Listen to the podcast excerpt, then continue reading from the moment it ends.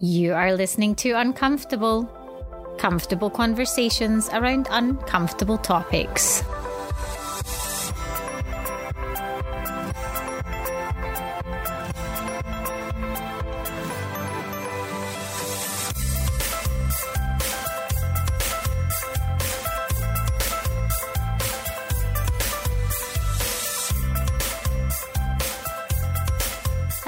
Welcome to another episode of Uncomfortable, the podcast that has comfortable conversations around uncomfortable topics.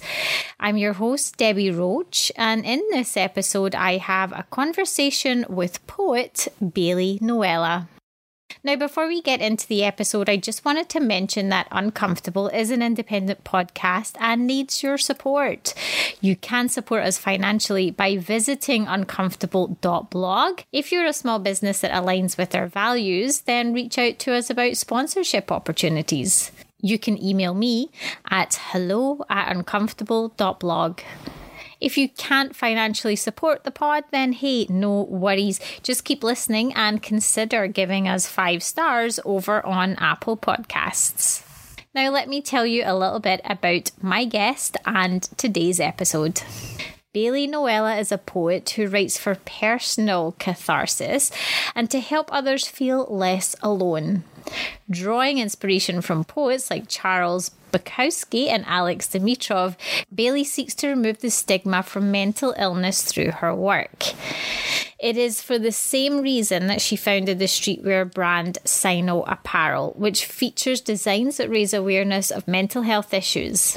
Bailee also works as an editor, book marketer, freelance writer, and fashion stylist. Now, in this episode, Bailee speaks to her recently published work, Bathtub in Flames, which is poetry based on her experience of sexual abuse. So, I just wanted to give a trigger warning to our listeners.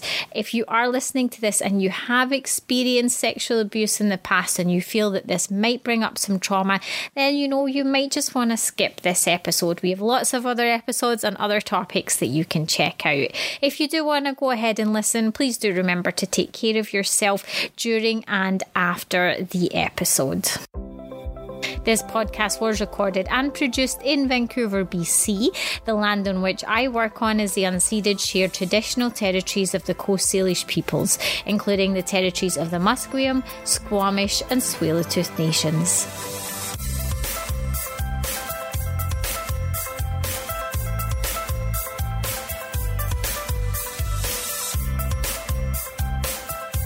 Bailee, thank you so much for joining me on Uncomfortable. Uh, we are actually recording this on Christmas Eve, so I um, appreciate appreciate your time and in the busiest season. Absolutely, I appreciate you having me on here, and I hope you're having a good Christmas Eve so far. Thank you. Yeah, it's been lovely. It's still early here, so. but uh, yeah, thank you so much uh, for reaching out because I know you had reached out. You have your book of poetry that just uh, came out, so we will talk a little bit about that. Um, yeah, before we dive into the the questions, please feel free to share a bit about yourself and and your poetry. Yeah. Um, so I've been writing poetry since I was super young. Um, so I've always wanted to do this.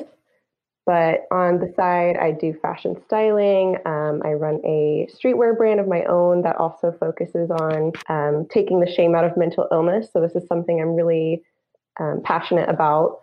Um, but yeah, I don't know. Pretty much just uh, published this month, and I'm doing some marketing, um, looking into getting into Barnes and Noble, and trying to do what I can to spread the word about trauma and childhood sexual abuse. So that's the goal with this book. Wow. Yeah, no, it's it's been fantastic. I've been reading it and I'm not someone I, I like poetry, but I don't tend to seek it out. So it's actually been really nice to kind of read it again because it's been so long. Um, and you know, there's definitely some poems in there that that struck me quite hard which you know I, would love to kind of hear more about your process but i'll um i'd love to start with just kind of what like when did you realize that you needed to start this healing process like when was that moment, that aha moment? um, that you realized you needed to kind of write to to kind of cope or deal with the trauma that you'd gone through? Yeah, I think for the trauma outside of the sexual abuse, um, the other types of trauma that I was enduring um, with an alcoholic parent and the emotional and verbal abuse that often comes with that, I kind of always have the sense of I need to start the process toward being not this person. I need to start the process of learning what better, more healthy coping mechanisms are. And so I've been writing poetry, like I said, since I was a kid to better deal with that. With the sexual abuse, I did um, have some amnesia about my childhood. I talk about that in my author's note. I forgot the majority of my childhood. And I didn't realize that that was odd until I had a conversation with a friend about, you know, what's your earliest memory? And I'm like, oh, 13. Once I started digging and I understood why that was, why I had forgotten, uh, and the trauma that I faced, and what these nightmares that I was having were about, why my, my body reacted certain ways to certain things, um, I know immediately I need to start doing that inner healing work because my inner child is suffering from this still. And there's no wonder that I'm so anxious. There's no wonder that I'm in pain so frequently. So, yeah, I knew from the start, as soon as it hit me, you know, I had a moment where I just realized I was sexually abused. A lot of people don't know that people who suffer from trauma often forget the trauma that they've endured. And so it can sound like a movie moment to have this sudden realization of what's happened to you. Oh my God, I was sexually abused. That sounds like something that's fake. A lot of people think if it was that bad, you're going to remember the details. That's not always the case.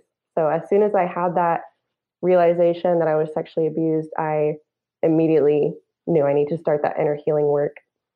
Yeah. And like, I, I mean, I've never gone through something like this. It's not an experience um, I can relate to. I'm just curious, like, how does it show up in your body, or or does it? Because I know often when people have trauma, it's they kind of push it down somewhere, and sometimes it comes up as an illness, um, or just like a pain. Like for you, was there any kind of physical stuff that started to happen when you kind of had that realization? Yeah, definitely. And even before I had the realization I've always been a very anxious, very tense person, you know, holding my shoulders tight. Um, intimacy has always been difficult for me for reasons I didn't understand at the time. Um, GI issues, even. I have abdominal pain, um, pelvic pain. So, all of these things, I'm going from specialist to specialist. What is wrong with me? And they can't figure it out. And I finally see a GI who goes, Have you ever been sexually abused? And I was just like, why? Yeah, why are you asking me this? Yes, I have. And it made a lot of sense. Um, so I've, I've been carrying that pain, not only of what happened to me, but also of the anxiety about it for years. So yeah, you're absolutely right. You carry that. Wow. So then when you got to your writing process, you realized, you know, this was coming up and you needed a, a, way to kind of cope and move through that.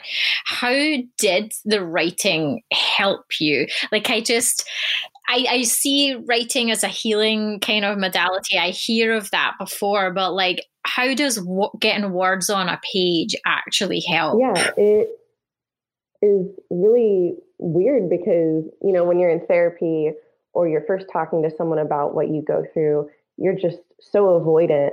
At least I was of the emotions that come up. It's very scary. Um, it physically overtakes your body sometimes to relive those moments. And yet, when I was writing, I was like, if I'm going to get this down on paper, I need to allow these emotions to come. And that's how you heal. You have to allow yourself to feel them. It's scary, it's overwhelming. Um, but I had to do that. I had to let myself cry on page and writing it down really allowed me to clarify okay, it's okay that I don't know the details of what happened, but here's what I do know. Here's how it's affected me. And to add logic to something that is so cruel that happened to you is difficult, but important to say, okay, this did happen and to validate that that happened um, and write it down on paper is really magical. It was for me at least to be like, you know, this is so real that I can put words to this. This is not something in my mind that exists as this ambiguous falsity. It's real and I can write about it. Wow. and how did you feel like once you kind of got it down I mean, I, am sure the process never feels complete. Like, I'm not sure healing is ever no. something that you reach the end of, and then it's like, yeah, yeah, I'm healed. Like, if only, if only it was. when you got that book, when you had all the poems down and you knew that's what you hmm. wanted to, to get out there, how did that feel? Awesome. I mean, I'm very much, I think a lot of creatives struggle with this. Things are never done. I still look at my book and I'm like, I would have changed that. But I am proud of the final result. I think it chronicles my journey well. There's this sense of progression, in my opinion.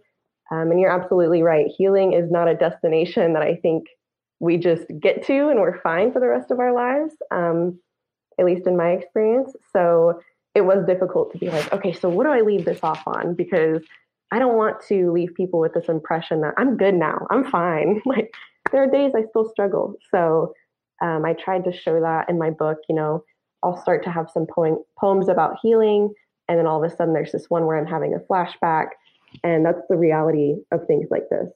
So, yeah. Yeah. Yeah.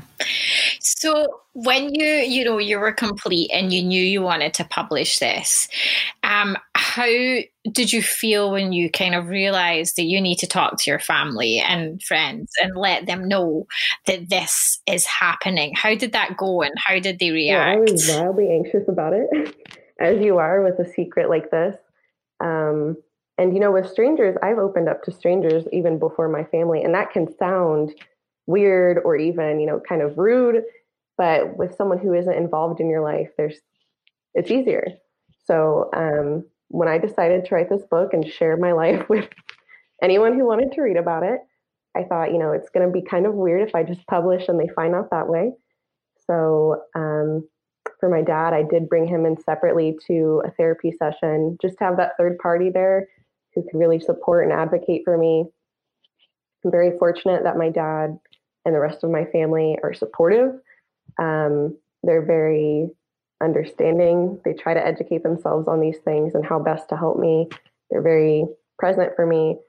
But telling them, you know, and I told my brothers separately, um, was wild. I mean, my heart was racing. I was sweating. I was like, in the back of my mind, I'm just, oh, what if they don't believe me? Or you know, what if they get so angry they try to find out who did this? And, you know, those things happen in the real world. But um, I'm very fortunate that they believed me, you know, they support me. So yeah, it was it was very difficult. But I'm glad I did it. It's changed my life for the better. I I bet I'm sure it probably changed your relationship with them. Do you feel like you're a lot closer? Way closer. Way, way closer. I you know, there, there are other traumas that I went through outside of the sexual abuse, but growing up, the way that I kind of acted, I was a very numb child, if that makes sense. I didn't talk a lot. I didn't express a lot of joy in front of my family.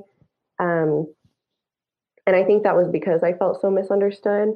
I I think there was some confusion about why is she so depressed? Why is she so anxious? Why doesn't she like hugs? Like these things and to have that aha moment for them oh my God, she's been going through this. I feel way more understood, even if they haven't been through those things. So I feel way closer now. Like it's changed my relationships for the better. It's been amazing. It's like a 360 for me. So that's that's fantastic to hear is you know the power of writing and even just communicating and on whatever way kind of works. Um, was there anyone who was a little bit concerned even just kind of concerned for you or concerned for themselves when it came to publishing the book? Yeah um, you know there's this concern especially from my dad about what if people want to find out? Is that going to trigger you? Are you going to be able to deal with these questions about your reality, about what you experienced.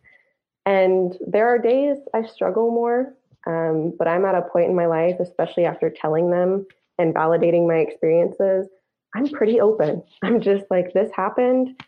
Um, some days are horrible, other days I feel so happy to be alive and so happy to, you know, be recovering from this. So yeah, there was a lot of fear of what if someone tries to come figure out who it is? Are you going to be able to deal with this? And um, I'm just taking it day by day. So far, things have been fine. I think we'll just see. Yeah, I mean, it's it's a powerful thing that you've just done, and I'm curious to know. Like, I know we've talked about your book being out there, but like, this is something incredibly vulnerable that's happened, and now you've put that out in to the world like is it a relief or is there still days where you feel a lot of anxiety around the fact that you've published this very very personal book like how do you feel about it all i feel a lot of comfort in it. Um, I've always been that proponent of taking shame out of trauma, taking shame out of mental illness. I'm very open about what I go through, about my struggles. You know, I don't really mind who knows because I'm not ashamed of it. Some people think that's oversharing. Some people know my intentions behind that.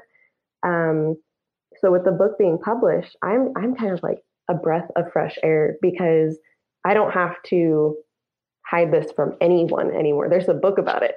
so I'm not going to be secretive about it. Obviously, no strangers have ever come up to me and been like, Have you been sexually abused?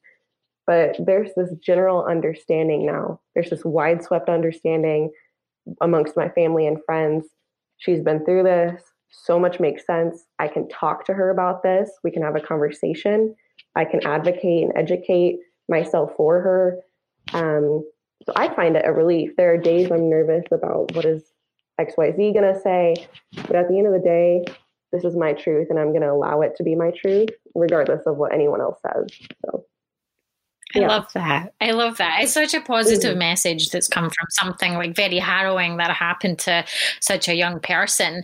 And like what is I know we talked a little bit about this um when we first met because and I really loved like what your long-term goals are with this poetry. You had mentioned to me in the past like you weren't looking to profit from it. It's not about that. So it's like tell us a little bit about like your hopes where you're going with this. Yeah, long term um, I mean, it sounds so cliche, but I am totally fine if this book just positively impacts one person. There's one person who goes, okay, I'm going to share my story now, or there's one person who feels less alone. I'm fine with that. Um, on a grander scale, I would love if this opens the doors for me to advocate for the education of parents because there are so many, so, so, so many signs of childhood sexual abuse that a lot of people don't see. And I would love um, to help people with, out with that and uh, talking about safety with their kids because there's a lot of stranger danger type of stuff, and that's great. But it's really a lot of the time, it's within the family, it's people you trust, it's people you know. Um, and we need to talk about that more. We need to have a discussion about that. So I would love to um, have this book open that gateway open for me to talk about that with other people. Yeah, no, I think I think that is amazing. And I'm curious just from your experience, like what advice could you give to someone who's gone through something similar to yourself? They've gone through child abuse and then they've kind of grown up and not quite knowing how to to cope or what to do with that. Like what advice would you give to them? Yeah, I am such a big proponent for just having at least one person who is aware of what you've been through and I, I do feel that I'm coming from a place of privilege a bit in saying that because I'm lucky enough to, despite what I've been through, I do have people in my life who are supportive. I know not everyone has that at this moment. Um, but even if it's someone online, if it's a forum, if it's a therapist, if it's a school counselor, just having someone aware of what you either are or have been through is so validating and meaningful because to keep it inside and judge yourself for the way that you react and wonder what the truth is, what the reality is, just sucks the life out of you. At least it did for me. It was so tiring every day to question and doubt and minimize my traumas and to have, you know, when I first told my therapist about it, I got this immediate feedback that was so helpful. You went through this. Your mind is going to try to tell you, oh, it wasn't that bad, or you're making this up. You went through this, and that's okay. And now let's start the process. Let's let's dig into this as you're ready. Um, and yeah, if people have those connections to open up like that, I highly, highly recommend sharing your story if you're in a place to do so. I just, I know that it's not possible for everyone, but if you can find that, please do. Yeah, even if it's just kind of writing it out on yeah. a piece of paper and, and no one sees it. Absolutely. Um, yeah, and in you know, in your case, your poetry was beautiful. It seems like a really great healing process that that worked for you.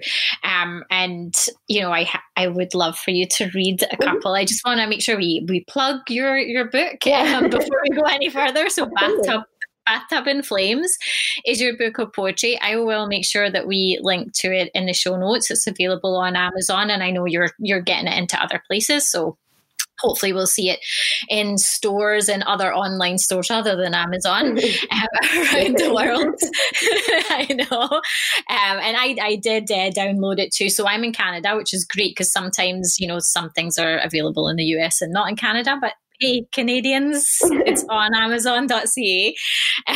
Um, so yeah, um, there was there was so many poems that really struck me, and as you said, like you can tell, like you're going through a process, like the way you've you've structured the book and the placement of each poem um, was just like beautifully laid out, and it's like we're going on that journey with you, and then you can see the ones that are slightly more, mm-hmm. you know, upbeat and positive, and then the ones where there's a lot. Right. There's a lot.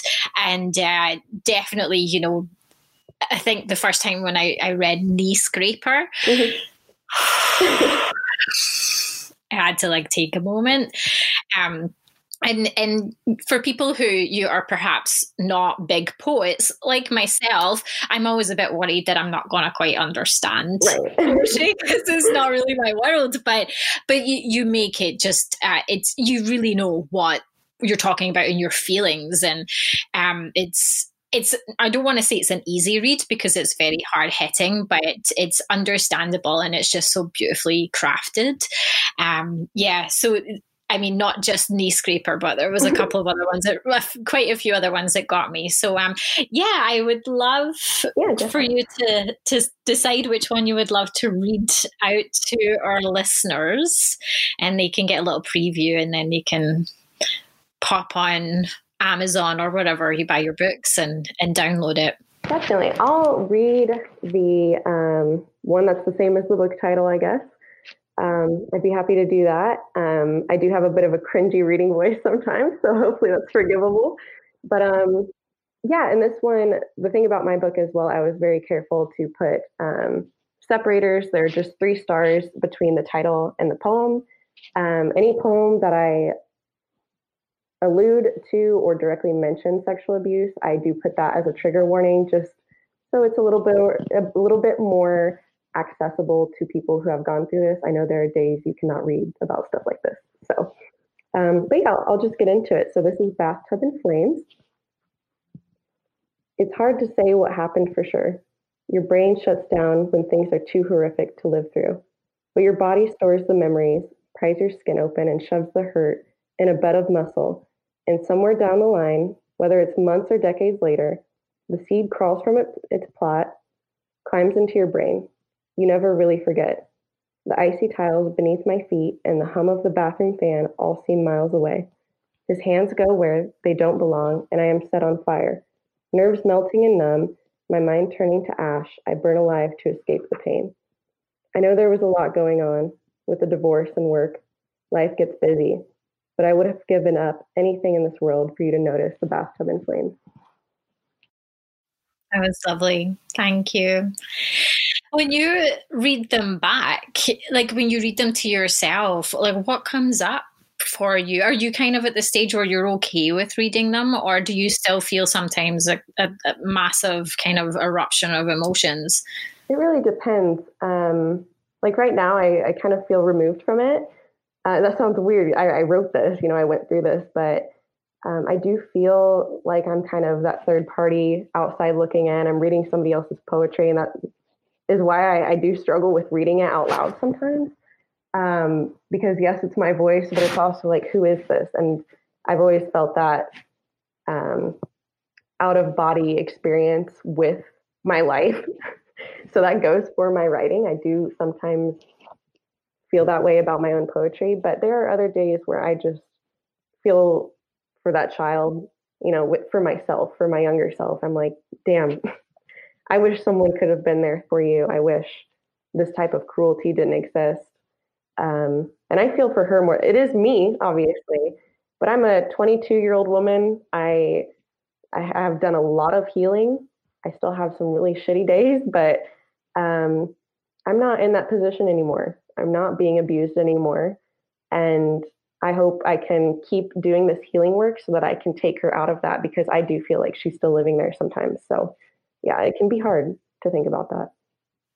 Yeah, yeah. I mean, it's incredible that you put it out there. I mean, you're still incredibly young, um, so to kind of make that realization, very young in your your life, that you need to to to do the healing is is fantastic because not a lot of people. It might even take them a lot longer to kind of get there. Um, thank you so much for sharing that and for chatting with me.